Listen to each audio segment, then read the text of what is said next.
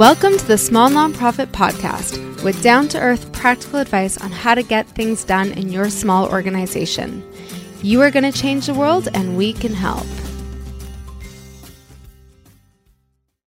If you've ever wondered what a funder is thinking when they read through your application, well, then today's podcast episode is for you. Welcome to the podcast. I'm your host, Cindy Wagman, and today we are going inside the mind of a funder. That's right. I have Steph Rebello, who is the manager of sustainability and inclusion at LoyaltyOne Air Miles, joining us today to talk about and pull back the curtain on what they look for, the process, how they think about their uh, philanthropy and sustainability so that you can apply this to your applications f- with your funders. It is such a rich conversation. Of course, there's a whole spectrum of perspectives uh, that funders have, but I think Steph's is a really fresh one and one that's representative more and more of how funders are thinking. So, with that, please welcome with me, Steph Rebello, to the podcast.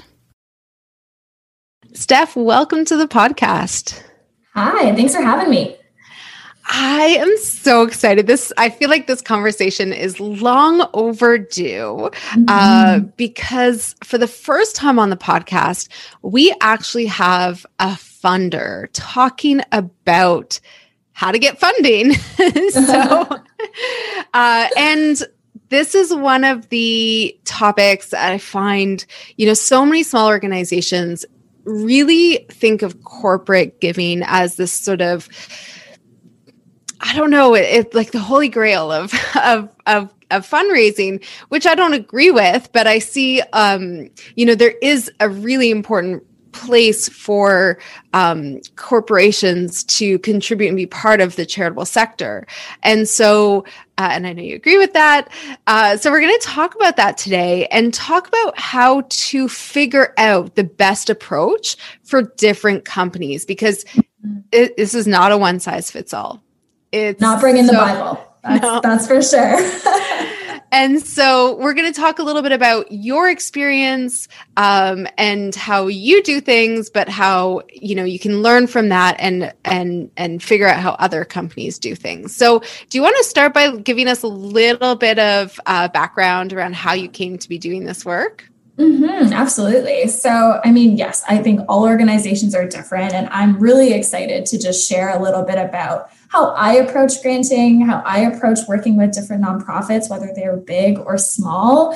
And I mean, I'd be the first one to step up and say, like, there is a lot of work that I think organizations that are doing the funding, that are doing the, the corporate philanthropy, there's a lot of work that we have to do as well in terms of making this a better process, making this a better partnership opportunity. And like, there's a give and take here. There is no um, like what can nonprofits do specifically is what do we do as a sector that mm. all care and just come at it differently um, i started in the nonprofit world i was working in a partnerships role i wasn't necessarily writing the grants but i was doing some of that fulfillment and partnership management afterwards and when i was working with big companies i was finding a ton of opportunity not just in the programs that we were delivering alongside through their funding, but how we were engaging with them in other ways and how the skills and opportunities that they had um, was benefiting us as an organization and vice versa. Some of the leadership training, some of the um, content that we were producing was really benefiting them as an organization as well. And there was so much give and take when you had some of that more kind of sticky partnership relationship done. And that was where, when I moved over to the granting side, was really excited to to work on that and i even found that when i run a grant program it's hard to do it's hard to to build that it's hard to do some of that co-design but when you get it right it's a sticky partnership that lasts beyond that grant mm. so yeah. yeah. And I think you t- touched on a few things. One is that there, I think there is a lot of change happening in the sector. So mm-hmm. I think mm-hmm. this conversation, like looking at what you're doing as hopefully a bit of a way of the future, but there's still some old school, you know, who has the connection to the CEO? How do we, yeah. you know, leverage that? But I think generally things are going in this direction. Mm-hmm. Um, so I want to, uh, I want to just sort of clarify because because there's so much diversity in how companies do uh, get involved in the charitable and nonprofit sector, uh, let's just do some some almost like a glossary, some term definition. Because you are you running a foundation or because some some corporations have a foundation some do not some have corporate philanthropy some have sponsorship so can you tell mm-hmm. us a little bit mm-hmm. about the sort of different things that we might look for just as to signal to us as organizations what what what kind of ask is this because they have different approaches just based yeah. on that I think it, it comes to really where the grant is coming from in the organization, to your point. If you're, I'm not from a foundation, our organization kind of works under a whole umbrella. I work on our sustainability and inclusion team. So, working across the business in many different ways. And the grant is just one way that we work with nonprofit partners. And I think that in terms of defining how the different types of grants, a foundation their measurement approach and how they do impact reporting and how they report back on the value of their dollars, what happened with their dollars is very, very specific, very, very, um, you know, aligned with how they give out their money. Whereas in a more kind of smaller, I say, I say humble grant because I always think of it more as an opportunity starter is that there's so much more opportunity to be creative, I think, in terms of how you communicate what the value of this partnership is outside of the funding engine that we know is necessary. So I think there's, yeah, it's where the organization is putting their grant out from, where the grantor sits within an organization is a good way of like looking at clues of like, who am I actually talking to? Mm. I think that's so important because, as you said, every company has a different way of doing this work. Um, and so, the you know most people's go-to approach to finding out what the right uh, strategy is is to do some you know googling or check out the co- company's website or um, looking at grant databases if it's corporate foundations. Um, but you and i have talked about the approach of like actually connecting and working at building relationships which in my experience is the best way to figure out the stuff that's not published or might be out of date online. So, can you tell us a little bit about how an organization, for you, obviously, you can't talk about, uh, uh, can't speak to other companies, but for you, how an organization can actually connect in a meaningful way before they like to figure out if the grant application or the partnership opportunities are even right? Yeah, I think that something that I say a lot when I work and, and talk with different charities is I talk about the joint value proposition. And I think that that is a really amazing way to start the conversation. And it marries some of the research that you're already doing. Who are their customers? Where do they operate? What are some of the products and services that they're working with? I would even go further to say, what are some of the conversations that they're having on social media and with their customers and some of the topics and um, concerns that they have? Um, because the corporate sector are part of community change as well. We are facing some of those big changes around climate change, inclusion, and equity. So, where are some of those joint value propositions of what we're doing and what you're doing?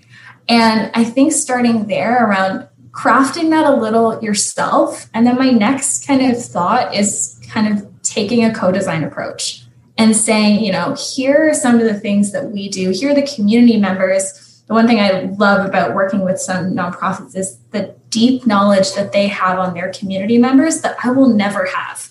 But I have some of the products, the services, some of the data analytics, some of the, the powerhouse tools and resources. And when you put them together, that's it's it's really awesome. And you can see some amazing sustainable impacts. So I think that doing that joint value proposition work on your own, bringing it to whatever funder you're speaking with, and then taking a co design approach before starting your grant writing could be a cool way to, to switch it up.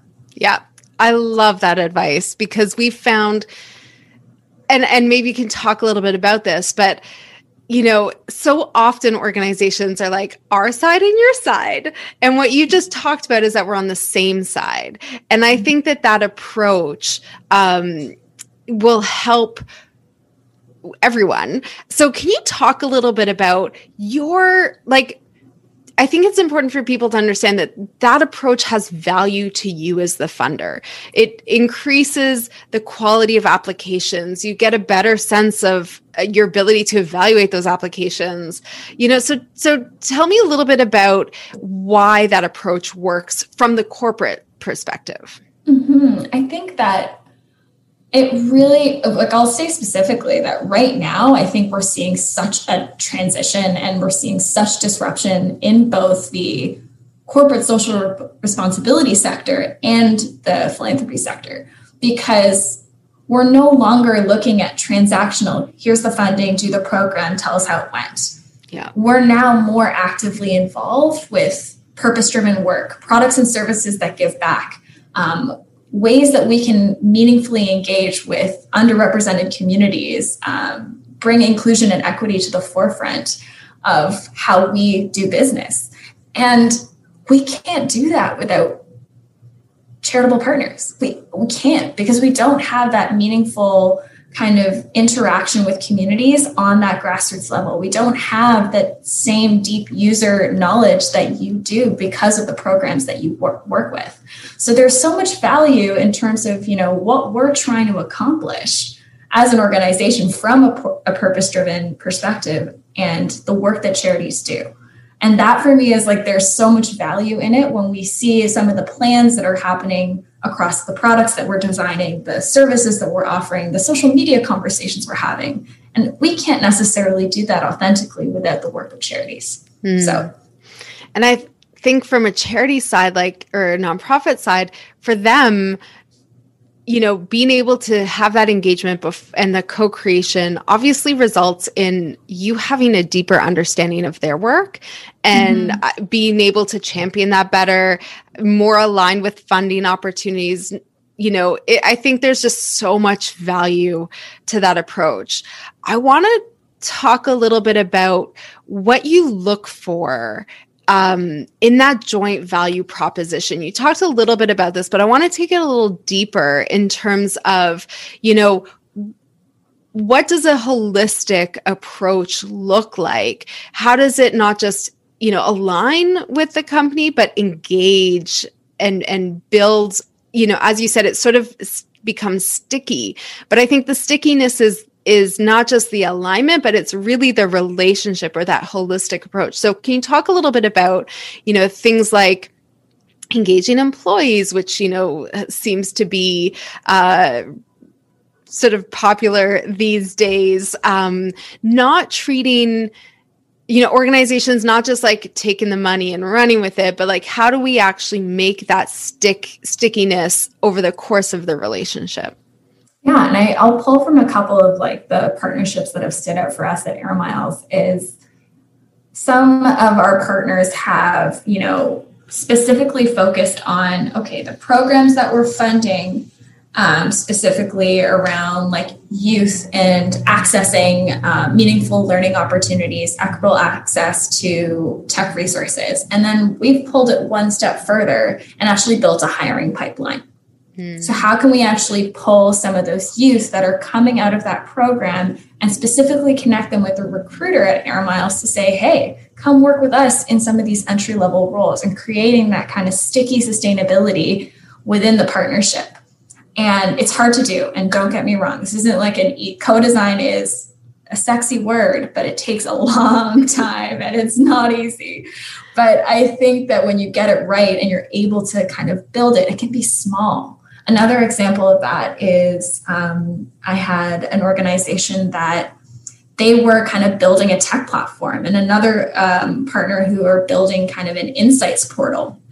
We're a data and analytics company. That's our business. And we have so much talent in our, our organization who are hungry to kind of put in and build purpose into their day to day. So putting them onto a project and getting them to hack with a, a team and, and getting them to support this program that we were funding was such a cool way for them to one now they're asking us when are you bringing that organization back? I want to see how that went. And it's it's cool to see that. And i think the final one was a conversation starter um, where i we were working on supporting families through pride month and we brought on some of our charitable partners to help with some of the education and resource building with our collectors mm-hmm. um, talking about coming out to your parents and how to support your child and, and, and leaning on them as the subject matter experts but we were giving them the platform to talk to you know uh, 11 million collectors and, and and really have our our marketing base as their platform. So like That's different amazing. cool ways. Yeah. I love that. And I think just to underscore the point, those things aren't possible when you have that check exchange relationship. Mm-hmm. You don't really get to know the organizations, you know. Now as you build those relationships, you know who to call when you want to supplement something that you're doing with their expertise as opposed to you know trying to do it in house or just not do that uh, altogether so i think that that's such a good insight um, i'd love to talk a little bit about reporting and I mean, I feel like there's kind of two buckets. One is just the impact reporting. Like, here's what we said we were going to do, and here's what we did. But then well let's start with that and then we can go from there so you know this is sort of oftentimes like you know an organization will do the work for a year and then they'll send an impact report and you know we did our job. But i don't mm-hmm. know if that's going to cut it anymore. So what do you look for? Um, and I, again it goes to that stickiness factor. Obviously every organization wants long-term longer term funding and relationships. And impact report reporting is a tool in that as well. So what do you look mm-hmm. for? What insights can we use to make it more meaningful? I think that there like when i look at reporting i look at kind of two folds. What was the impact of the actual program? A lot of that sometimes output we know that your programs don't take one year to start, finish, and end. Um, they're they're usually multi-year uh, thing um, programs that have a long-term impact. But I think also what are some of those long-term outputs that you hope the program brings? So moving the needle on a young person's employment opportunities, which is a bit more nebulous. But if it's complemented with those kind of hard hitting, you know, this is how many youth went through the program, this is how many people we were able to reach. I think you have to marry both because that it, it gives us one of it gives us the long view, but it also gives us the the value of our dollar. And then the final, I think, outside of program impact is what are some of those shared measurement opportunities? I always go back to co-design. It's like, okay, um, at the end of this, how many, um, what are we trying to achieve together? And taking that approach and taking that language um, might be also a way for us, you know, we're telling three different stories um, and we're able to share, share that back in a more effective and meaningful way. Yeah. Um, which sorry i have multiple multiple thoughts and questions in my head um, but i think that that piece around um, sharing the impact. Is there anything because again so often it's that like here it's going to you Steph right? Like you're going to see this. Can you tell us a little bit about what happens to that information after you get it? And how can we better give you information that will help you internally within the company, and the corporate culture that again reinforces some of your objectives, not just of giving money, but of making change and engaging employees and all that kind of stuff. Here's the tough thing is that when it comes to corporate philanthropy and how we report back on impact, a lot of your impacts are going up and measuring into a longer term, bigger report, sometimes a very, very long sustainability ESG report that we don't actually get to feature some of the rich data that you've provided us. It's, you know, inputting into larger metrics.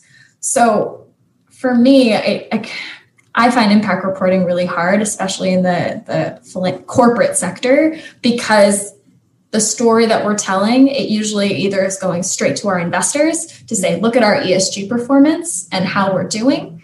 Um, And then there's another line that says, okay, how are we communicating this impact back to our, our people and our, our customers and our community and our corporate partners? And so I would also maybe think about it that way. What are some of the heavy, the, the, the dollars and cents, the brass tacks notes that we can put right into that ESG report? And then how are you leaning into maybe like a story or a, you know, a more colorful, visually visually pleasing um, report.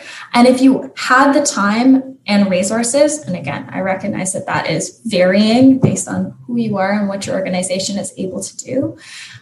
Take it one step further on how do I report that back? Can we do a joint post? Can we share on our social media? Can we highlight you and, and bring you along to say, hey, after a year of funding with Air Miles, here's what I here's what you did. And it's like let's let's get creative on impact reporting because it goes yeah. in two separate directions. One that's not as interesting. I mean, to some people it's interesting. Yeah. But but it's also important to know how organizations need to position and frame uh, the way that they need to share the information in a way that you can then use it to to what you need. I want to, we're running out of time, but I want to wrap up the conversation with a question of what happens when things don't go as planned, right? We know that that's a reality more now more than ever. I know when COVID hit, a lot of the organizations we worked with were like, we have this program funding, but we can't run these programs. And some of them were just like, okay, we'll just pause on the money. But in fact, some of them actually connected with funders and were able to use that money differently. And I think that so often, again, we kind of like, shy or embarrassed to to show that as an organization we're not perfect but we're not and so what do you recommend when things either when there's unexpected program um, results or slower uptake or things like a pandemic hit when things don't go as proposed what do you expect or what's the most uh, helpful way that an organization can bring that up with you and tell us what you're planning to do, right? A problem is a problem. Organizations are dealing with incredibly complex issues, and we know that. When it came to COVID, we were just as hit by COVID, and we were like, yes, whatever you need, don't worry, we're good, we're cool. Um, but it's, you know, what's the problem? And how are you planning on pivoting? What's your pivot plan? And is there support that you need from us or how you need us to engage in, in that problem solving? And I think that starts with your, the relationships that you set up with your with your funder or grant um, program provider early on, right? So then you have that kind of ongoing connection with them to say how it's going, what are some of the hiccups, what are some of the decisions that you've made as the subject matter experts. You are the subject matter experts, and we are always going to defer to you, especially when you bring us how you pivoted.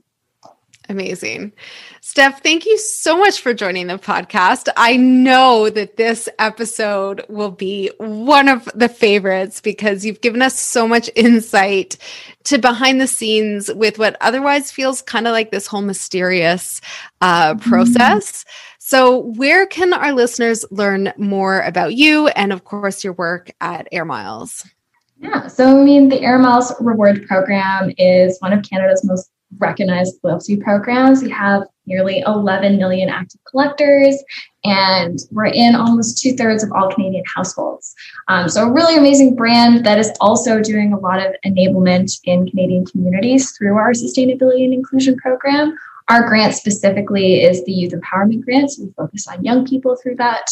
I see it as always an entry level grant where you work with us through this, and then we get to look at what other partnership opportunities are in there or, or out there for us. Um, the grant actually opens usually once a year. It can be found through LinkedIn by following us there, following us on our social media channels, and then I can also be found on LinkedIn. Awesome. Thank you so much again. And of course, to all of our listeners, thanks for tuning in. We'll see you next time.